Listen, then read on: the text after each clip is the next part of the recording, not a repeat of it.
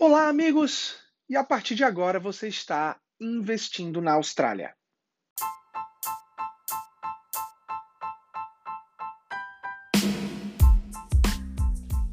Terça-feira, dia 29 de novembro, e vamos ao podcast dessa semana. No finalzinho da semana passada, a gente teve a oportunidade de participar é, de um evento promovido pelo NEB, onde tivemos a chance de, né, de conversar, de entender um pouquinho mais sobre o mercado. É, e nele estavam presentes o CEO do NEB, o Executive of, de Home Ownership, o Chief Economist. Então a gente acabou conseguindo entender um pouquinho mais é, do que, que eles estão pensando, de como que eles estão preparando esse 2023, é, tanto para a gente é, no mercado de mortgage brokers, como para os seus clientes, né? Então eu gostaria aqui no podcast de dividir com vocês um pouquinho é, do que dos key points que a gente acabou recebendo e que tem ajudado a gente a ajudar vocês, nossos clientes, nossos amigos, a tomarem as decisões de vocês dentro dos financiamentos de vocês é, moving forward, né, para os próximos meses ou anos que estão por vir. Então, e, como eu disse, eu vou tentar trazer um pouquinho de dados, então provavelmente a gente deve passar aí dos 10 minutinhos hoje. Vamos, vamos, vamos pensar. Então, o primeiro dado importante que a gente acabou é, observando nesse último ano de 2022 foi que 70% dos financiamentos originados na Austrália inteira foi feito através de brokers. Então, esse advice que nós mortgage brokers estamos passando para vocês, cada vez mais tem sido percebido pela comunidade. Cada vez menos ela tem buscado o banco diretamente e sim optado por opções, por, por alternativas é, utilizando mortgage brokers. E isso é muito importante em três principais pontos que de antemão eles já estão preparando para o ano é, de 2023. O primeiro, né, o aumento de financiamentos para investidores, o aumento de investidores entrando no mercado. Ora, isso é até relativamente óbvio, a gente já vem conversando aqui, à medida que a gente tem é, é, é compradores, né, homeowners, realizando lucros, ou investidores antigos realizando lucros, por mais que seja num preço mais baixo, você tem outros investidores utilizando essas oportunidades. Isso a gente tem visto nossa, muito claramente aqui na Capta nesses últimos três meses, pelo menos, né? Onde a gente tem visto os refinanciamentos puxando o equity para compra de novos, é, de novos imóveis. Então, isso está sim dentro do radar é, do NEB para esse ano de 2023. O aumento de primeiros compradores também, com a queda dos imóveis, e sim, tivemos uma queda de janeiro para novembro, a gente mais e mais tem visto os primeiros compradores finalmente tentando chegar ali é, né, no preço ideal de compra para eles. Fora isso, a gente tem visto alguns benefícios para primeiros compradores aparecerem. É, first, home, é, first Home Guarantee Scheme, né, 5% sem seguro. E agora, mais recentemente, em New South Wales, a opção de você não pagar o Stamp Duty upfront. Para vocês que querem saber mais sobre isso, eu fiz uma live muito completa lá no Instagram. Provavelmente devemos fazer um episódio mais para frente do podcast, mas caso vocês já queiram, procurem lá no Instagram. Tem uma live muito 30 minutos, bem focadinha, falando, falando sobre esse novo benefício. Então, sim, provavelmente teremos mais primeiros compradores. E claro, refinanciamentos. Por quê? Porque a gente está falando daqueles é, de, de, financiamentos que foram fixados dois anos, um ano atrás, em taxas mais baixas e provavelmente esses vão estar tá saindo desse fixed rate e entrando num rate variável em 2003. E algumas coisas vão ter acontecido. Obviamente, é, eles vão, esses clientes, né, vão estar tá entrando em taxas mais altas, mas esses imóveis vão ter apreciado. Então a ideia é tentar encontrar dentro de, desse cenário do ano que vem uma melhor alternativa, mas sim a expectativa de que pelo menos 2,3 milhões de australianos refinanciem no ano de 2023, tá? É, seguindo em frente, o que, que o, o Andy, né, que é executivo de home ownership do NEB, é, colocou um pouquinho, deu um pouco de input. Primeiro, para muitos de nós, né, se a gente pensar aí de 2016 para cá, vai ser a primeira vez que a gente vai estar tá num mercado é, de aumento de taxas de juros. Né? A gente viveu aí por um bom tempo em um mercado de queda de taxa de juros. Né? Então os ciclos eles precisam inverter um pouquinho, então agora a gente vai entrar no mercado de aumento de taxas de juros até que isso mude novamente. E isso vai ser muito curioso entender como que o mercado vai se comportar, é, partindo do princípio que teve aí donos de imóveis que nunca tiveram que tomar decisões com base é, nesse cenário de aumentos, né? Então, um ponto muito importante para ser levado em consideração. Quatro trends que precisam ser observados para o ano que vem. Primeiro, na opinião dele, né? Claro. Primeiro, o retorno ao escritório. Eu confesso que na Capital eu não tenho visto ainda tantos clientes retornando ao escritório, né?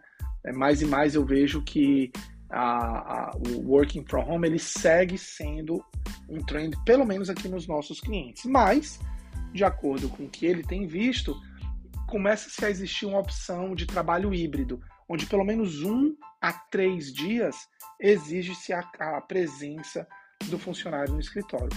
Por conta disso, vai acabar existindo uma busca por apartamentos mais próximos dos centros da cidade.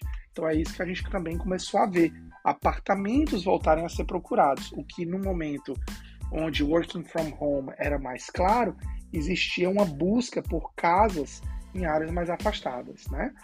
É, primeiro comprador ele concorda, segue sendo também um trend para 2023 e imóveis próximos a transportes públicos.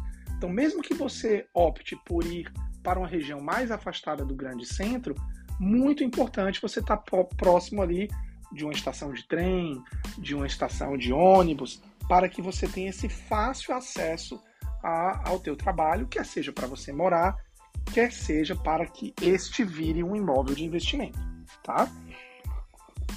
Tivemos também um pouquinho sobre do Chief Economist do NEB, né? Então, quais são as expectativas dele para 2023? Obviamente, a gente tem aí é, China, Rússia e Ucrânia que vai ditar muito do que vai acontecer com os commodities e a inflação, não somente na Austrália, gente, a gente está falando do mundo como um todo, né? É a expectativa de crescimento para 2023 aqui na Austrália, sim, existe sim uma expectativa de crescimento. A gente está falando de 2,2%, que é muito pequena, né? a pior, a mais baixa desde de 1993. Que bom que a gente está nessa expectativa de crescimento, é, inclusive já antecipando, muito ditada pelo mercado de trabalho que segue muito forte, e a expectativa é que sim, que isso siga muito forte. Mercado de trabalho que, por sinal, está segurando bastante a, a, economia e segurando bastante o mercado, porque as pessoas seguem trabalhando. É, o, o, o, sentimento do consumidor, né? Obviamente, ele ele está com muito medo dessa subida de, de taxa de juros. Isso vocês podem conversar com amigos e tudo mais. Mas a gente não tem tantos amigos preocupados em perder o trabalho e não conseguir se reposicionar, né? Se recolocar. Então, claro, perder trabalho a gente pode, mas se há o reposicionamento do mercado, está relativamente simples. E isso sim vai ter um grande impacto para 2023. E aí vem um pouquinho mais da notícia ruim, é que a expectativa é de que os preços dos imóveis sigam caindo. E aí eu volto a falar, toda vida que eu falo de queda de preço do imóvel, é, eu, eu, tenho muito medo que isso gere um certo pânico, mas é muito importante entender: imóveis mais caros caem mais do que imóveis mais acessíveis. É muito importante que cada um de vocês entenda o mercado que você está jogando. O mercado de um imóvel de 400 mil é muito diferente de um mercado de um imóvel de 2 milhões. Mas a expectativa é que sim, se a gente pegar um número na Austrália como um todo, é de uma queda ainda no ano que vem, em torno de 14%, comparado a uma queda já, já recorrente desse ano, pertinho aí de 10%. Sydney caiu mais, Brisbane caiu menos, por exemplo. Então lembrem, entendam o mercado que vocês estão trabalhando. Eu acho que a, a imóveis, né, onde o foco é o primeiro comprador, eles tendem a cair menos por conta de tudo que a gente já conversou aqui que são os incentivos do governo e tudo mais. Então, quando você é investidor buscando esse imóvel que eventualmente você vai alugar numa região de primeiros compradores, entenda que isso também é, é, vai acabar jogando contra essa queda muito grande. Eu sigo a minha opinião, sigo falando dos três pilares. Na hora que você encontrar um imóvel ideal, faça a oferta, antecipe essa queda. Se você acha que vai cair 5 a 10% ou o que quer que seja, antecipe essa queda na tua oferta. Não tem, não tem problema nenhum, tá? O que está ditando? Não tem para onde correr. O que está ditando a queda desse, desses, de, da, dos preços? Taxas de juros, porque está afetando muito claramente a capacidade de endividamento. Relembrando, gente, quanto mais, quanto maior é a taxa de juros, é, menor é a capacidade de endividamento. Lembrando que por mais que o banco te empreste a 5%, ele analisa a 8%, e cada vez mais que isso vai é, subindo, menor vai ficando a tua capacidade. E a gente sim prevê ainda mais três, o NEB, na verdade, prevê ainda mais três aumentos, tá? É, e aí eu quero até, de passagem, diferente do que ele previa mais ou menos seis meses atrás, onde inclusive eu vim aqui e falei que a previsão do NEB era que os aumentos parassem em 2,85. Eles já reformularam essa análise e eles acreditam que o teto vai chegar em 3,6. Então a ideia seria mais um aumento em dezembro de 0,25, outro em fevereiro e outro em março, tá? Então fazendo que, com que o teto chegue em torno de 3,6 se mantendo assim até o fim do ano que vem, e aí começando-se as quedas a partir de 24, onde imagina-se que a queda vai chegar até 2,5.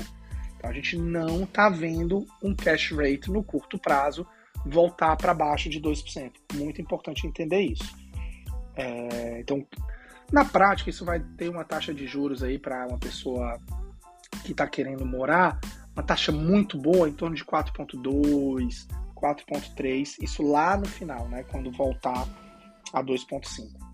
É, relativamente próximo do que a gente está vendo hoje com 2.85, na verdade, tá?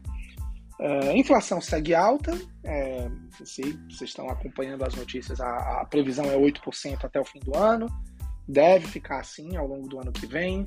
A gente vai ter sim um, um slowdown muito forte da economia, perigando aí um início de recessão. É, se vai ter recessão, se não vai, as opiniões ainda divergem um pouquinho de economista para economista. Esse, esse é um pouco mais otimista, ele, ele deu como chance de recessão em torno de 40%. Eu acho relativamente até é, bem otimista se a gente pensar só em 40% de chance de recessão, considerando o que o mundo tem visto. Então é importante a gente se preparar para isso e utilizar as oportunidades vindas disso tá? É, tivemos também a oportunidade de escutar do Head of Consumer Behavior, que eu achei sensacional para a gente entender o que, que o mercado está sentindo. E, e, sim, o mercado está sentindo estresse. Em uma quadra, quatro consumidores seguem preocupados, né? É, seguem preocupados com o aumento da taxa de juros e não estão tão preocupados com é, o, o, emprego. Então, o emprego ele tem sido aí um, um, um grande coringa que tem, tem ajudado a economia como um todo, tá? Gente, esse é o podcast da semana. Eu não quero me alongar muito. É, mais e mais é importante a gente estar aqui trazendo para vocês essas atualizações. Então a ideia é que a gente siga aí com esse podcast mais técnico ao longo do ano também de 2023. A gente deve fazer algumas pausas ao longo aí de dezembro, mas eu mantenho vocês informados e retomamos para a temporada 2 aí no ano de 2023, tá bom? Um grande abraço e até o próximo episódio.